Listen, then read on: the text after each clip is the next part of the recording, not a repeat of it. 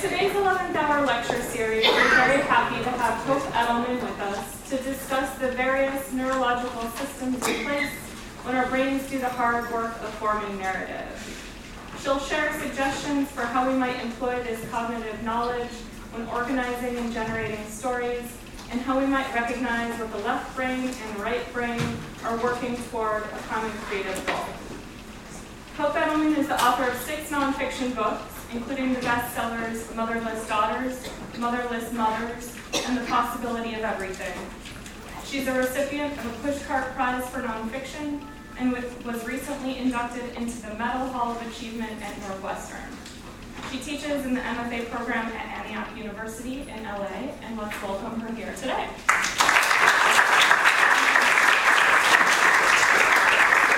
Thank you, thank you, thank you. Can you all hear me okay? i am going to put this in my pocket now. Great to see all of you here today. Thank you so much. Um, I was telling Carol that I finished my student conferences and I had time to bike home and get my flash drive for this beautiful 30 slide PowerPoint I put together just for you. Got on my bicycle and discovered that the chain had completely released. So we're going to be retro today. I'm going to use a blackboard, which I actually love because I went here in 89 to 92 before the era of smart boards or whiteboards. And I love coming back to the University of Iowa and using blackboards. So we're going to do a blackboard instead of a PowerPoint. We're going to dial back 20 years and, and use the, the actual blackboard. So thank you all for coming here today. Um, as Carol said, I'm Hope Edelman. This is my 15th year teaching nonfiction at the Summer Festival. I teach memoir writing and essays predominantly, and I've been helping people tell and write their personal stories for about 25 years. Um, I'm also trained here in the nonfiction writing program as a creative nonfiction writer with an emphasis on structure and form. So I pay very close attention to the shapes of people's stories and also the universal chords that they strike. So, our 11th hour today is called The Story Behind Your Story. And we're going to be looking at the universal resonance of story. And I will, as Carol mentioned, be getting into some of the neurological processes that we employ when we're writing stories, particularly memoir. How many of you here are here for nonfiction? A lot of you, and the rest of you are here for other genres. Everything I say today about memoir will be applicable to fiction and much of it to poetry, but I'm going to be focusing mainly on telling your personal story. You can always slot in main character or protagonist when I talk about the author, the narrator, or the I. So it will it will be a multi-purpose lecture, but because I teach memoir and that's what I'm here to teach this week and I see all of my students in the audience, I'll be focusing mostly on memoir. Um, but first, I want to ask is anyone taping this lecture? Anyone taping it? Okay, if anyone decides that they want to start taping, I just ask please don't post me online without my permission because these funky little YouTube videos show up from time to time that, that I don't know about and they're a little startling. So I just ask from you to contact me if you want to put anything online. Okay, we're going to just start about talking about storytelling in general. For as long as humans have been telling stories, which is to say, for a very long time, quite likely since the very beginning of language, certain archetypes and mythic substructures have been likely to appear. And this is true whether we're talking about Greek and Roman mythology, Nordic folk tales, Native American lore, Shakespearean plays, fairy tales, postmodern literature, or even commercial films of the 20th and 21st century. So, uh, we're going to talk a little bit about what the common themes and predicaments of the human condition are that are likely to appear in such narratives. The first and one of the most popular ones is the journey. And there are lots of examples of the journey. Anyone want to throw some out here? What are examples of a journey? Famous stories about a journey. The Odyssey. Yes, that's always the first one that comes up. How about The Wizard of Oz? That's a journey. What else? Any other stories you can Travels think of? Travels with Charley. Travels with Charley. Okay, it's a journey. How about On the Road, Kerouac? These are all journeys. Every road trip story or movie is a story of a journey. Okay, in addition to journeys, we've got stories of courage, where our protagonist taps into a form of courage. We see this a lot in the 20th and 21st century. Give me some examples. Stories of courage. The red badge of courage. The red badge of courage. A lot of war stories, yes. How about Star Wars, too? But these are not mutually exclusive. You can go on a journey and show courage at the same time, and, and most, most protagonists do. Hercules. Hercules, okay. Harry Potter. Harry Potter. Harry Potter is one of those stories that is going to be slotted into lots of the categories we put on the board, which is one reason why so many people have responded to that series the way they have, because it taps into so many universal themes and archetypes that we carry with us from day to day. Okay, what about loss? Stories of loss. Hmm? Think of any stories of loss?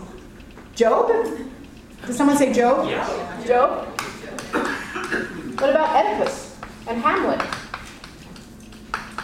Gone with the Wind. Oh, yeah, good one. And lately, especially in the, the past 30 years, we've seen lots of stories of recovery. What are some examples of recovery stories? Anyone? We've got a lot of addiction recovery stories now. Excuse me? The last weekend. The Lost Weekend? Anyone read Mary Karr's memoir, Lit? Yeah. And Augusten Burroughs writes Dry. We get lots of recovery memoirs lately. Um, we've got Salvation, stories of salvation,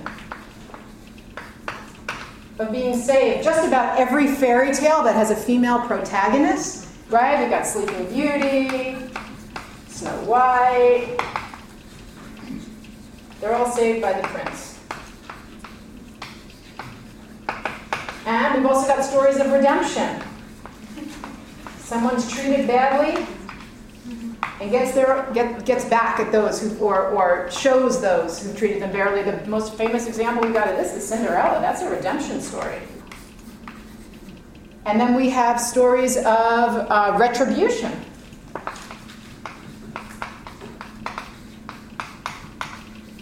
Hansel and Gretel's a retribution story. Monte Cristo. The Godfather. The Godfather, good one. Count of Monte Cristo. Okay, we could keep going, but this just gives you an idea of some of the, the more common themes that are out there in stories that appear throughout the ages, and they appear throughout the ages because they have resonated with the human. They're about the human experience, and they resonate with the experience within us. So, regardless of era, these are the kinds of themes that are equally as likely to appear in stories that individuals write either from real life or from imagination. So, what does every narrative have in common? Pretty much every narrative has a protagonist, also known as a hero.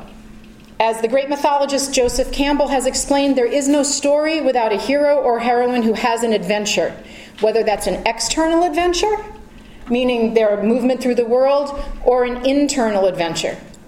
And if you're in my class this week, you're learning, we're talking about the, the surface story and the deeper story. The surface story is, is, is the plotted episodic story of what happens to the narrator as they move through the world, and the, the deeper story is the inner journey that that person takes inside of themselves, their own personal growth from point A to point Z. Campbell said the usual hero adventure begins with someone from whom something has been taken or who feels there's something lacking in the normal experiences available or permitted to the members of his society. The person is then compelled to take on a series of adventures to recover what has been lost or to discover a life giving elixir. Or, as the psychologist Stephen Joseph explains in a, a book called What Doesn't Kill Us, which is about post traumatic growth, this idea that we can grow from adverse life experiences, he says heroes encounter a life changing traumatic event. And they could crumble in the face of tragedy, but instead it awakens them to new strength and wisdom. Life is forever changed. Their tragedy redefines who they are and what they must do with their lives. And this, I propose, is in large part what makes a hero heroic the ability to triumph over adversity instead of being crippled by it. Go out in the world, have a journey, learn from it the outer journey and the inner journey. So let's talk about memoir for a moment and how we can tell these stories on the page. Anyone who survives a less than optimal childhood or an adverse adult experience, which is to say, almost everyone in existence. but anyone who survives that and writes a memoir about it, I think is by definition heroic, because they've achieved a level of awareness and insight that affords him or her the perspective that's needed to craft a compelling story that will go out in the world and touch other people. Um, we know, obviously, when we're reading a memoir about a particularly chilling or dangerous or horrific event, that the narrator is going to survive. I mean, that's a given at the beginning, right? Because their name is on the front of a book. So we know that they're writing, if they're writing a book about it, that they've made it through. But this is what we call in, in writing the willing suspension of disbelief. We go on the journey with them and we're worried they're not going to make it. Really, what we're looking is to see how they survive whatever fire they're about to walk through but, um, but we know they're going to make it in the end. So the, the heroic act is not necessarily in surviving the experience, though that's certainly part of it. It's surviving it to such an extent that one is able to process it and then find a way to share it with others. In fact, in the writing workshop that I, the writing workshops I teach, I tell my students that what happened to an individual is not what's most important to a story, which is kind of a radical statement that what happened isn't really important. But instead, I believe it's how the person has processed and understands and makes sense of those experiences. I like to quote the or paraphrase the essayist Vivian Gornick, who's written a book that I highly recommend if you haven't read it yet. It's called The Situation and the story. And I was in Prairie Lights the other day, and I asked them to order a couple of copies because I thought some of you might want to read it. It's called The Situation and the Story by Vivian Gornick. And she says that what happens to the author is not what matters, it's what the author makes of the experience that is what matters to readers and how each of us appraises what happens to us, however, is not a monolithic process. It doesn't mean that you'll have an experience and therefore you will have this outcome or this sense making ability about it. I mean, if you're writing a memoir about family, you know that you and your siblings may have lived through the same experience and you've come out of it and processed it really differently. And as adults, you'll tell the story differently and you had different takeaways from it and it shaped you differently, but the same experience. Um, that's because appraising what's happened to us is the result of a very complex alchemy of past experience, personal philosophy, constitution. Some people are natural optimists, some people are natural pessimists. Also, culture. If it happens to you in 20th, in 21st century United States, or it happened to you in wartime England, you might have a different takeaway from it. And genetics which, ex- which really explains why two family members can lose the same individual, for example, and yet react to and perceive the event very differently. I once had a writing student in class who was talking about the death of her mother. And she said that when her mother died, she and her sister were both in the room, and they went over to the bed and they each took one of their mother's hands, standing on either side of her.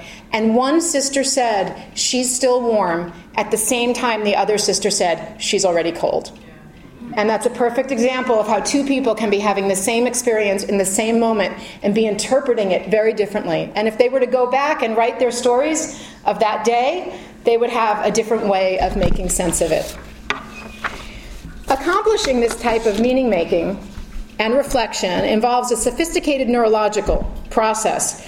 Um, Daniel Siegel and Mary Hartzell, they're two psychologists, they're the authors of a book called Parenting from the Inside Out. And they explain that to develop a coherent life narrative, someone needs to use integration of both sides of the brain. It requires your left side and your right side. The left side of your brain is the part of your brain that controls linear thinking, logic, and language skills. It's very practical. It's the part of your brain that episodically tells what happened. And the right side of your brain creates contexts and inserts emotion into your stories. And that's the side, the side that makes sense of what happened and packages it for readers. Um, interestingly, these authors say that in studies, when the left brain is physically separated from the right brain, the left brain will continue to tell stories in a sequential fashion, but the facts won't connect to each other in a subtextual manner because you need the right brain for that.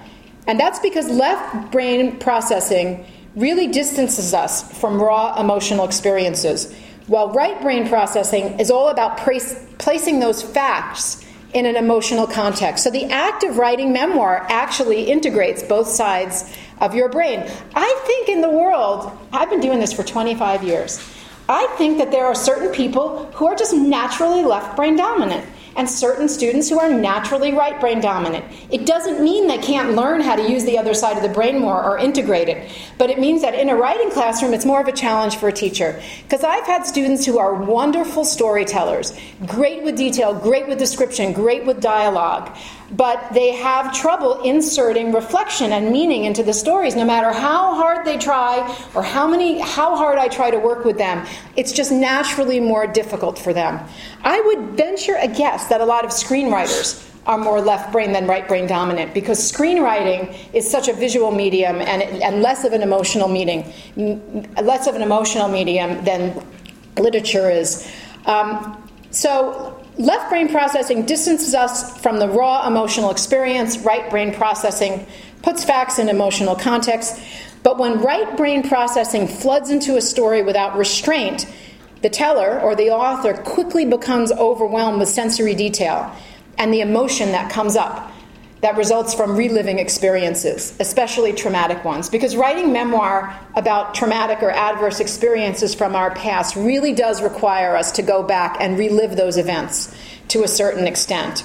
So, as the authors of, the, of, as Daniel Siegel and Mary Hartzell emphasize, stories that make sense of our lives require both clear thinking, which is left brain, and access to the equally important emotional and autobiographical autobiographical aspects of experience, which is right brain thinking. Now, the human impulse, the very natural human impulse, is often to start making ourselves, whether we're writing or talking, the heroes of our own stories. And I say often, it's often the impulse, not always, because sometimes the impulse is to make some is to make oneself the victim. And I see both in my writing classes where beginning writers often come to write what I've come to perceive as what I call the dominant life narrative. And that is the overarching story they've been telling themselves for so long that it has really come to define them. I do a lot of work with women who've lost their mothers, which is the subject of, of three of my four first books. so, with motherless daughters, it's usually the story of mother loss and how it affected them over time. But really, your dominant life narrative can be anything, really. It's usually the subject matter of an author's first book, whether it's fiction or nonfiction. And this is one reason why first books often take so long to write, I, I think. Because it takes some writers a really long time to make sense of and let go of that dominant life narrative in order to move on to another story that, that, that, that, they can tell. And it's perhaps the reason why some authors produce only one book in their lifetimes, even if it's a terrific book. Because the purpose of writing the dominant life narrative was to put that inner trauma to rest, to process and make sense of it through the act of writing. And once that's been accomplished, the urgency to keep writing sometimes no longer exists. I've seen students who return to my workshops year after year writing different versions of the same story. And I, will ask them sometimes is it because they can't figure out how to make sense of their experiences yet? Or is it because they're not yet, let, yet ready to let go of the story that defines them? Or is it because they're, they're still stuck in a place of resentment that doesn't allow their point of view to mature enough to see the forest for the trees, so to speak? Um, in this beautiful, beautiful memoir, it came out recently called The Faraway Nearby. Some of you may have heard of it by Rebecca Solnit. She talks about how stories that are fueled by resentment can be compelling to tell and to write, and they can grant immortality to old injuries. But as she points out, the teller goes in circles like a camel harnessed to a rotary water pump, around and around and around, diligently extracting misery, reviving feeling with each retelling. That's her quote. There's no inner growth, really, in those stories. And inner growth is important because a personal narrative, as I mentioned, is not just about how the world around a protagonist changes. It's about how the protagonist changes as he or she moves through that world. The movement of a protagonist's inner state of mind from point A to point Z is what we call the character arc in writing class. And if a character has an identifiable arc, the narrative has movement and the capacity to inspire readers with that growth. But if a character's inner life plateaus and they're not changing and growing throughout the course of a story, the narrative stalls no matter how much continues to go on around her in the outer world. So, I'm going to talk with you a little bit now about how we tell our stories, because that often offers clues about the universality of the stories that we all tell. I'm going to begin with a primer on narrative structure, which some of you may have covered in high school English or college English classes. And I give a very similar lecture to my writing students at the beginning of their creative nonfiction courses. And my students this week have already gotten it, so this is going to be a refresher for them and maybe add a little bit more. Has anyone here seen the uh, YouTube video from 2005 of Kurt Vonnegut? It's called The Shapes of Stories. Anyone seen it? Oh, it's wonderful. You have Cynthia? It's wonderful. You've got to go to YouTube, just put in Kurt Vonnegut, The Shape of Stories. It's not very long. It's Kurt Vonnegut in a suit in his beautiful deadpan fashion talking about his interpretation of narrative structure. Again, about four and a half minutes. And it begins with the format that he calls the man in hole. And the man in hole format, as he draws it, looks like this. This is the beginning of the story. This is the end.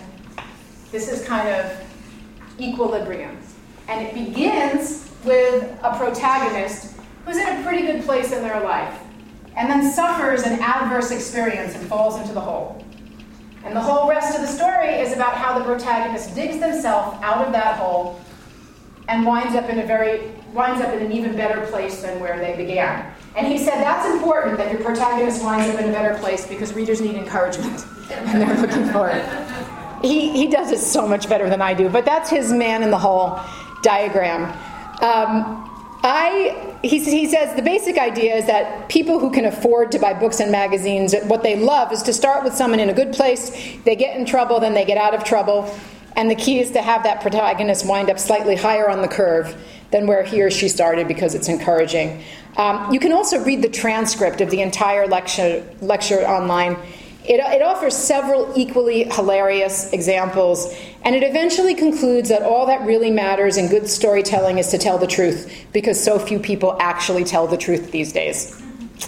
So I agree with Vonnegut that the key, a key ingredient to story is the introduction of trouble often a tangled problem that needs to be unraveled, whether it directly affects the protagonist or more broadly affects his or her family or community. But I rely on a slightly different visual representation when I talk about narrative structure, although the basic premise is the same. My diagram also follows the classic story pattern of conflict, crisis, resolution. You'll hear that in writing classes a lot. Conflict, crisis, resolution. Uh, you probably learned a watered down version of narrative structure in high school. Like I, you know, you, you heard literary terms like denouement and climax, and you may have had an, an English teacher who made an inverted check mark on the board like this, which is what I use too. And I use the following symbols. I use A, B, C, D, and E. And I'll explain to you what all of those represent in that, in that representation of narrative structure. A is what we call the setup, or what I call the setup. Different instructors are going to have different terms for these, by the way. What you're getting right now are, are just mine. They're not necessarily, you know, used by everyone. B is what I call the inciting incident, and that comes from screenwriting, actually. That's a screenwriting term, but I like it. C are complications and developments.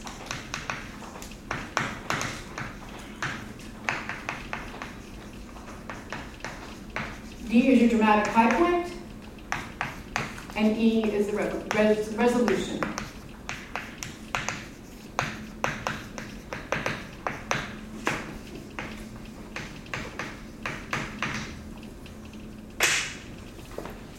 Okay, I will back up now and tell you a little bit or explain what all of this means. Okay, A, the setup. And by the way, most stories are going to follow this structure even if they're not told in a linear fashion. A story doesn't always begin with A, then introduce B, then have C, go to D, and end with E. Sometimes it's mixed up on the page. You know, stories are often told as anachronisms.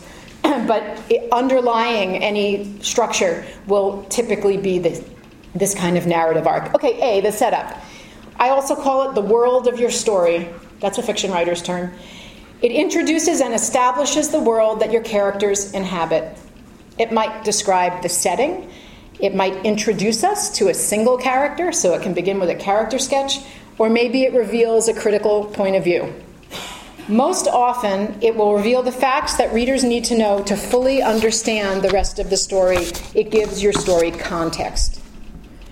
And the characters are living in the world of the story, and they keep on going, living in the world of the story, except B shows up the inciting incident, which is an event, an idea, or a moment that changes the normal course of events.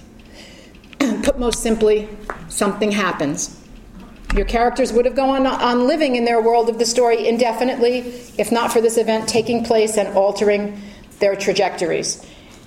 There's a saying out there in, in, literature that there are only two stories, really, in fiction at least, and it's that the hero goes on a journey or the stranger comes to town.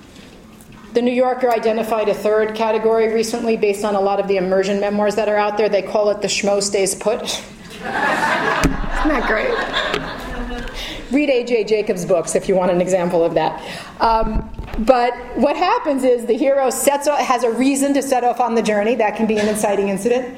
Someone unexpected shows up in the town, that could be an inciting incident. Or the schmo decides they're going to go out and have some kind of adventure to spice up their lives without ever leaving their living room. And that, but, but that, all of those would be examples of inciting incidents. So an inciting incident happens, changes the world of the story, and a new story is set into motion, which leads us into C, which is usually the biggest part of your story or your manuscript or your screenplay. C is also known as the middle. Screen, uh, screenwriters say that the middle is the sec- that's usually the second act of a story. They say a second act is where a screenplay goes to die because it's so difficult to you know write that much and pace it and plot it. but the, the C, the complications and developments, are where the main character, which in memoir is going to be you, the narrator, faces obstacles that need to be overcome on the way to a goal. It typically includes what Joseph Campbell calls the all is lost moment or the black moment. It's that that's the moment when it looks like everything's going to fall apart and the the person who has set out on this journey, or the outer journey, or the inner journey, or both, which exist in most stories, is not going to get what they want. It's the moment, Joseph Campbell said, when the real message of transformation is going to come. That moment when it looks like all is lost is usually a big moment in the inner journey of your protagonist. So, all of those developments and complications and developments occur on the way to D, which is the dramatic high point of your story. And this is the critical moment that the story has been working toward the whole time. Narratives are always working toward something, whether it's a point of view, an insight, an action, an understanding of a person, a spiritual epiphany, a question that gets answered, a mystery that gets solved, a conflict that's resolved, or a greater acceptance of the self. What happens is your inciting incident occurs, and as a result of that inciting incident, your character now wants something that they didn't want before. And they set out on a journey to try to get it. And at D, your dramatic high point, they either get it or they don't get it. They either get it, and then you move on to the resolution, which reveals how everything falls into place after the moment or high drama, or shows how the narrator copes with not getting what they wanted. And oftentimes in stories, we see that what the narrator thinks they want is not what they really get, but they find out that they got something better. There's the man in the hole diagram for you, right? The resolution shows us how the narrator makes sense of and lives with the fallout from the dramatic high point. So, just to give you a really simple, the simplest example of all, of a story that follows that narrative structure, I'm going to pick a fairy tale that all of you know. It's the one, one of the few stories that I can bank on everybody knowing. We're going to use Cinderella as an example. Okay, what's the setup for Cinderella? What's going on at the very beginning? I mean, it, the Brothers Grimm story is a little different from the Disney story, but it doesn't matter for our purposes. What's the basic setup of Cinderella at the very beginning of that story? What's the world of the story? She's a slave in her family. She's unwanted and unloved. Exactly. She's a domestic servant. She has this terrible situation. Her, her mother died. Her father married this terrible woman. He died and left her as a servant to the stepmother and the stepsister. She's got a pretty dreary life. And she would have gone on living that pretty dreary life if not for what? What's the inciting incident of Cinderella? The invitation arrives for the ball. And that's going to now set a whole story in motion because now Cinderella wants something. She wants to go to the ball. She sees it as an opportunity to be able to escape her dreary life. So, in order to get to the ball, what are the complications and developments that occur? Yes, she gets the fairy godmother. She has problems getting a dress. The fairy godmother comes, the coach, the whole thing. The stepsisters, in some versions, slice up her dress with scissors. The mice have to come to her rescue. You know, there's a whole lot going on there. It's the big middle of the story. And then, so she starts moving in the direction of her goal. But what's the dramatic high point of Cinderella? And here's the, the key the dramatic high point of Cinderella is not, in fact, when she gets to the ball. What's the dramatic high point of that story? Because the complications and developments are actually she gets to go to the ball, she meets the prince, the bell chimes. This is all, these are all complications and developments on the way to the goal. Because just going to the ball does not give her what she wants. Just going to the ball only helps her escape her dreary life for a night, right? What's the dramatic high point of Cinderella? Yeah? No, it's not. That's part of the complications and development. The shoe fits. The shoe fits. That's the moment that we know that Cinderella is going to get what she wants. The shoe fits. The prince has found her. One line resolution of Cinderella. What is it? Most famous resolution in, in, in literature.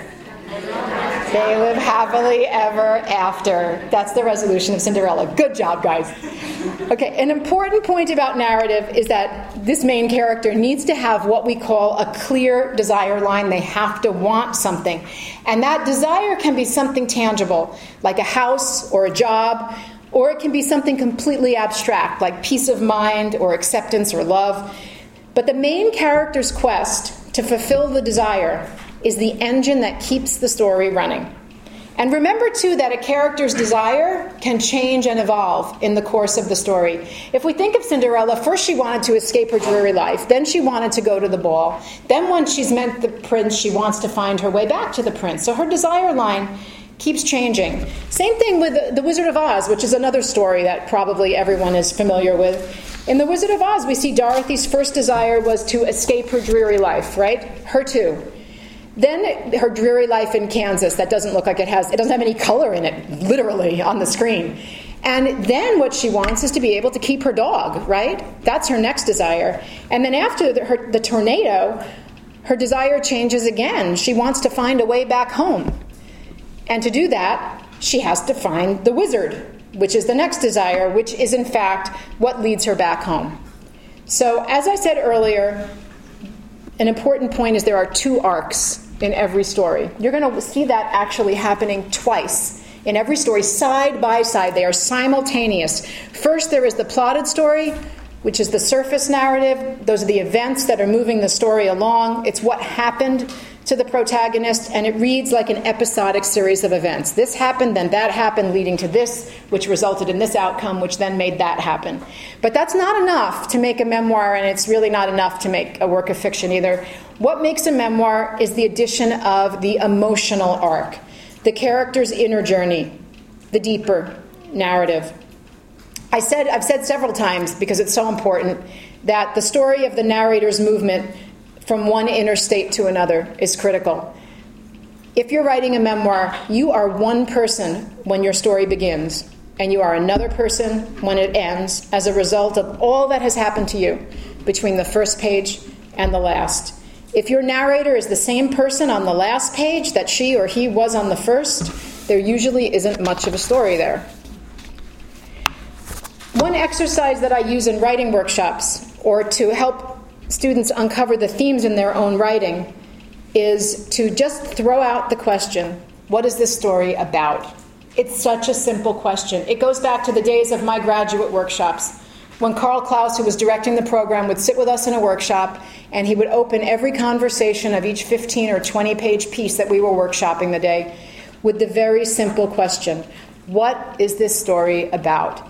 And he would be not say, he would not be looking for us saying, "Well, this is a story about when I was 23 years old and I was living in Tennessee and I had these crazy friends." He was looking for us to dis- he was encouraging us to discuss beneath that, what is this story really about? It's a story about dislocation, it's a story about belonging, it's a story about culture. Just one word themes. And in my writing workshops, we can often fill up a whole board with all of the one word themes that a story is about. And that brings us right back to the beginning of this lecture, which are the universal themes. This is a story about courage, this is a story about loss, this is a story about searching, a story about salvation, a story about redemption, a story about retribution. We can sometimes fill an entire half of this blackboard with one word themes. And the more you get up there, the more you realize your story, well, the more you see getting put up there when your story is being workshopped, the more you realize the kind of universal resonance that your story has.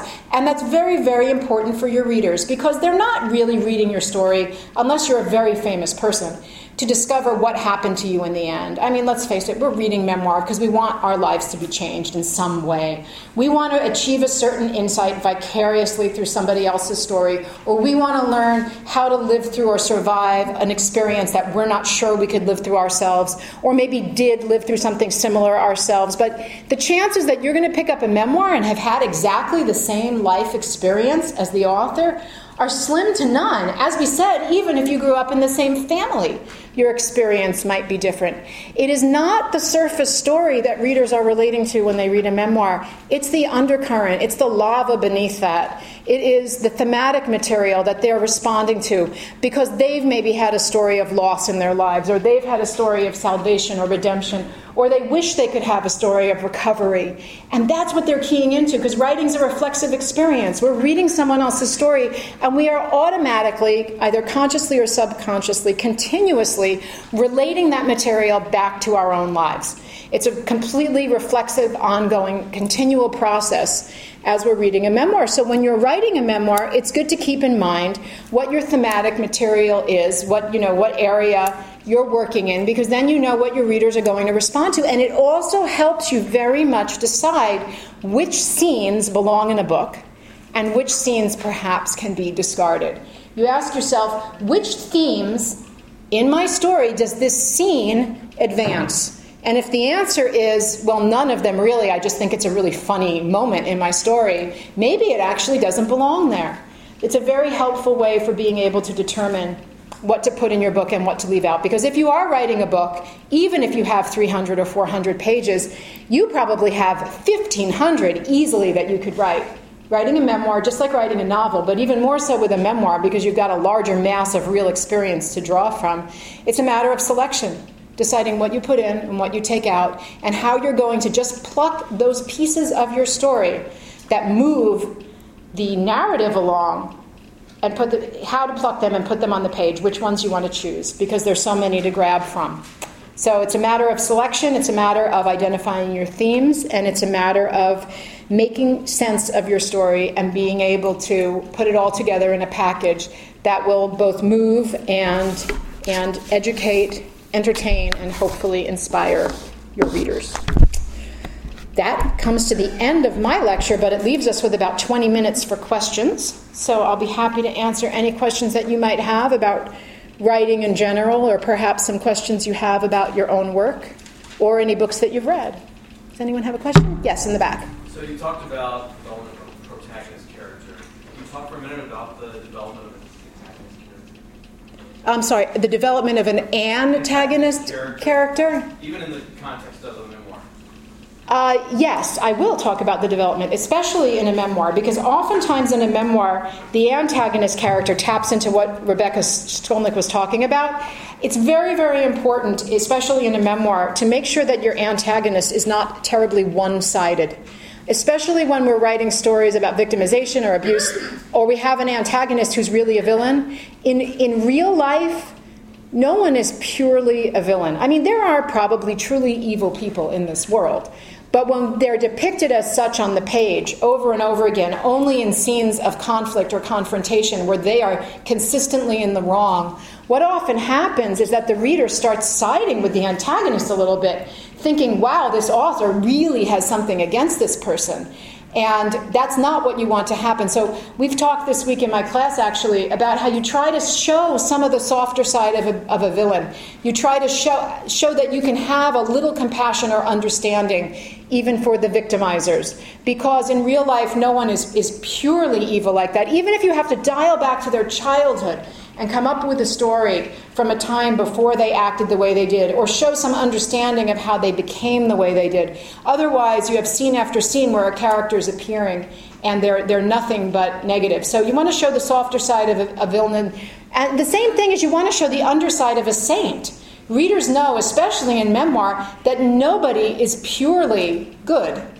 That even people who we sanctify in memory had moments where they may have acted in a less than ideal manner. So you want to show both sides of a person, a holistic approach, because that's what readers will respond to. I don't know if that completely answers your question, but that's what we talk about in memoir class. Yes? Just go with that, um, the, the Hannibal, the cannibal movies, you know, or the Silence of the Lambs and so on. Uh, it comes to a movie where we see Hannibal's childhood in wartime uh, Lithuania, and he's seen all these horrible, you know, wartime things, massacres. Mm-hmm. And if, if, then we can see that what's affected, it, what's made it so, so cold and so, uh, Right. That's exactly One of the right. reviewers said, I don't want to know that. I want pure evil. He's, you know, I don't want to know what. That's why there we read many reviews for each film or book. Yeah, no, some people will have that preference. I mean, that is one of the most purely evil characters in literature or cinema. But that does help us give us it doesn't make us maybe perhaps feel compassion for him or his acts, but it at least places him within a context where we can understand why he's doing what he's doing. And we can feel good about saying, even if I'd lived through that, I wouldn't have turned out that way. Yeah? Yes, Liz. In memoir writing, how do you get over portraying people who are still alive and potentially not the greatest light or you Mhm. through it? Yeah, we talk about this in class a lot. Um, Could you repeat the question? Yes. Before you answer them? The question was in memoir, how do we depict people who, who are still alive in a less than positive light? Well, you tell your story as it was true to you. You always do that. I, once you start censoring yourself, you're not writing a true and honest story. And like Vonnegut said, the most important thing is that your story be true, or at least true to your experience. And then you change their names and their identifying details. If you're going to publish, the publisher's legal department will do what's called vetting the manuscript. And if they're worried that someone is going to, you know, show up and, and file a lawsuit, they'll make you change all of that. Sometimes they'll make you change it anyway. As a matter of course, sometimes I change names because it doesn't matter to the reader what the character's name is. It's what the character does and says and how they affect the story and affect me as, as the protagonist that really matters. So you can you change names, and in some cases you will change even identifying details. Um, the author Monica Holloway wrote a memoir, beautiful memoir, about childhood abuse, um, for which her father was never prosecuted. And so when she wrote her story, which was true to her experience and that of her sister, she not only changed the name of her family and family members, she actually went so far as to change her name legally, change her last name for publication purposes, and to, um, in the story, place the family in a completely different state, not even a completely different town. And none of that mattered to the telling of the story. It was still a story that was completely emotionally true, even if you couldn't say it was 100% factually true and it still resonated with readers the same way it would have, but it protected her against the possibility of, of legal action by family members. Now, of course, there was going to be that small core of people who grew up with you and know exactly who you're writing about, and there's not much you can do about that. But if you show a good faith effort, then you cover yourself legally. But there's not just the legal question here, there is the ethical question, and the question of how do you manage that in your life? Even if your grandfather's not going to sue you, he could find ways to make your life really unpleasant. Um, or you know a sibling or whoever whomever um, I always have to ask myself, well, I'm going to weigh how much and important that relationship is in my life if I think that's going to happen, and, and weigh that against whether or not I actually want to publish a piece. I have certain members of my family whose relationships are so important to me that anything I write about them, I let them read, and they get veto power. It's basically my husband, my brother, my sister, uh, and now my, my daughters, now that they're older. Um, and if there's something they don't want me to publish or that they want changed, I will either do it or I will explain to them why it's important to me to include it. And, and sometimes they'll say, okay, I understand it now, it's okay with me. Or they'll say, okay, well, can you just give me a different name? Because even though everyone that I know will know who I'm writing about, they feel more protected. Which is why, in fact, you will see an essay that I wrote for an anthology called The Bitch in the House, in which my husband has a completely different name. It was the first, it may have been the first time I actually wrote about him. And he didn't want people in his industry to, he has a really, really distinctive name and he didn't want people to make that connection. So um, I used a, a, different name for him in that essay. And then, of course, I went on to write a lot about family life, and my husband has a completely different name. So some people actually thought I'd gotten remarried to someone else. Same guy, different name. Um, the other thing is, and this is a, just a piece of advice from 25 years of writing nonfiction don't assume that what you think is going to upset someone is necessarily going to upset them what you might find is that things you never thought would, would bother them are going to be the things that bother them. I've had so many experiences like this, and when I wrote um, Motherless Mothers, this was 2006, I wrote um, a, an anecdote about how my husband decided that he wanted to walk home six miles uphill on a like one way road the wrong way in the dark and the rain one night because he felt he needed exercise. So he had the guy driving him home from work drop him on pacific coast highway and he walked six miles up a canyon to the house. And how i was at home with the kids really really worried about what happened to him or what might happen to him. And my neighbor called just to say hello, and I told her what was going on. So we devised this whole plan where her husband was going to go down to get a carton of milk, carton of milk, and he was going to stop and make sure my husband was okay on his way down the one-way road in the canyon. So he stops and he, you know, he sees my husband and he talks to him and he gets to the bottom and he calls us and he says he's fine, he's great, he's pumping up the hill, he's fine, don't worry about it.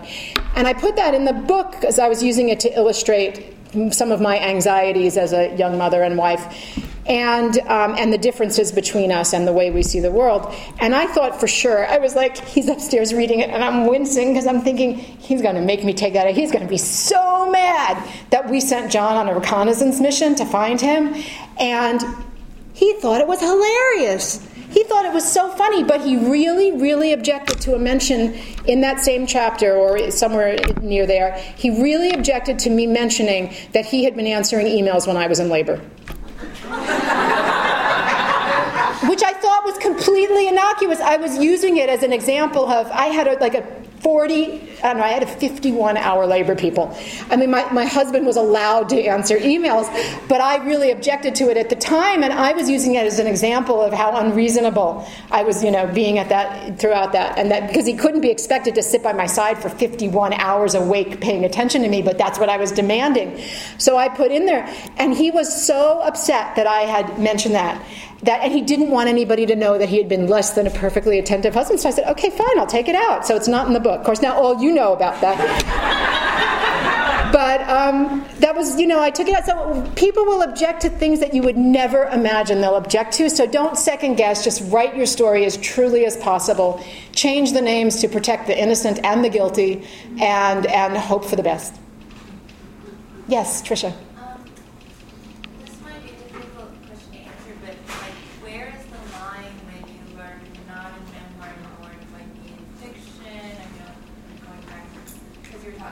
Yeah. And also in the process of writing things that are true, mm-hmm. I found that they become true-ish.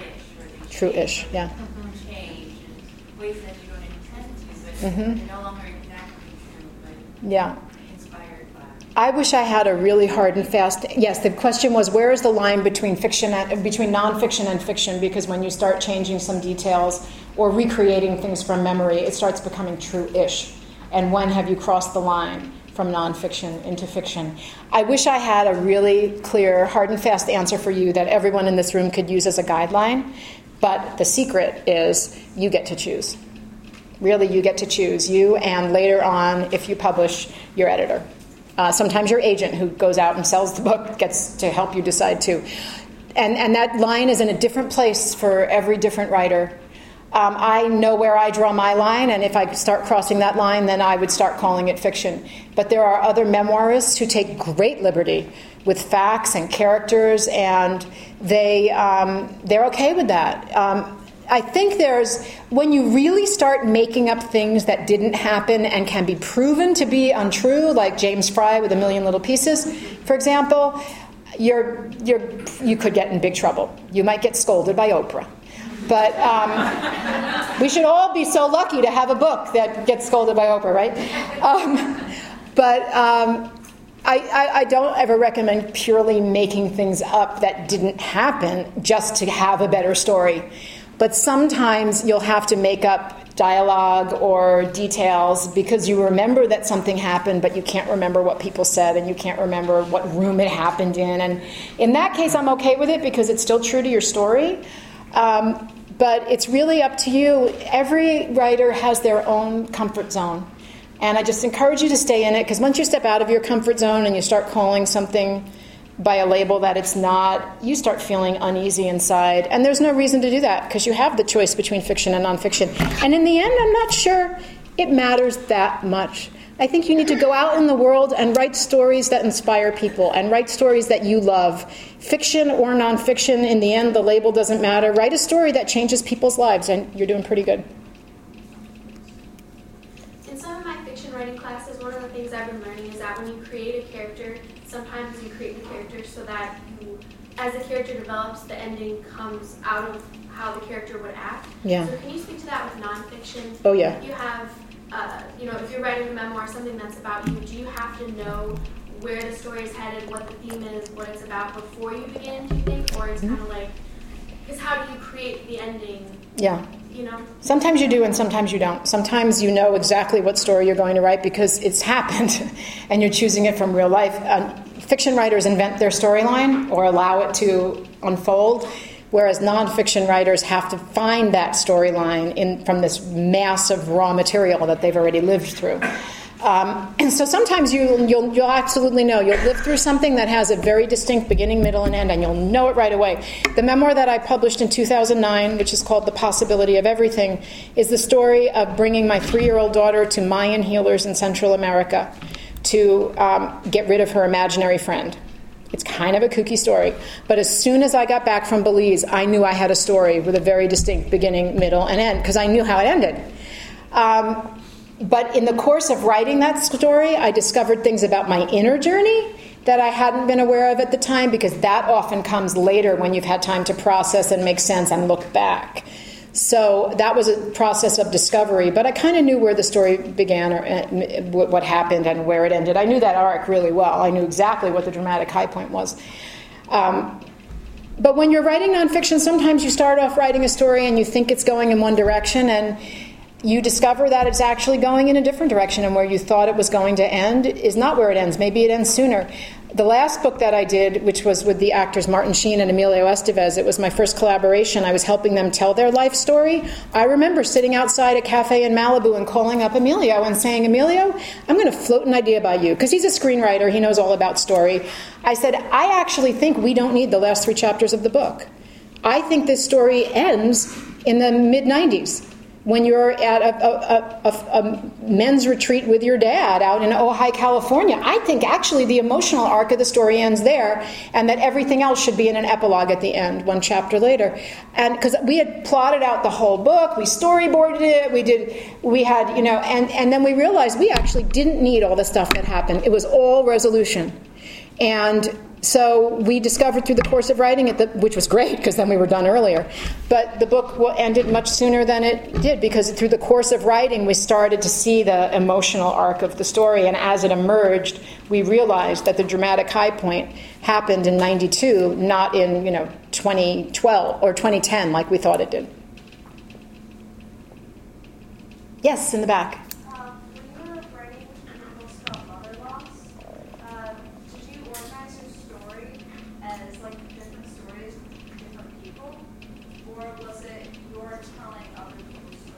Okay, when I wrote my, the question was when I wrote my books about mother loss, did I organize my own story in a narrative fashion or did I do it with the stories of other people?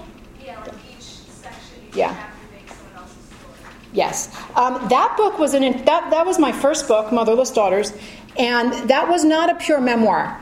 Which that, that book was um, a, what I call a re- reported memoir. It was a hybrid. It was one third memoir, one third research, one third interviews with women who'd lost their mothers. So that book didn't follow a real narrative structure, but each chapter opens with a mini memoir. And each of those mini memoirs, which is about you know anywhere between three and maybe seven or eight pages of book pages, has its own narrative arc and they follow, for the most part, a chronology throughout my life. But the book itself did not have that kind of overarching arc, except that I tried to order the chapters in a way that began with the loss itself and ended with stories of recovery. Um, but that book itself did not follow that arc. I let the other women, each woman's story has its own sort of little arc in it. If, if, if I let them, if I'm allowed, if I can manage to let them speak for long enough. But um, my, my narrative in, in those stories were very small and self contained and sprinkled throughout the book as they applied to the theme of each chapter. We have time for one more question if anyone has one. Any burning questions? All right, then we're going to close for today. Thank you for your time and your attention. I hope it was helpful.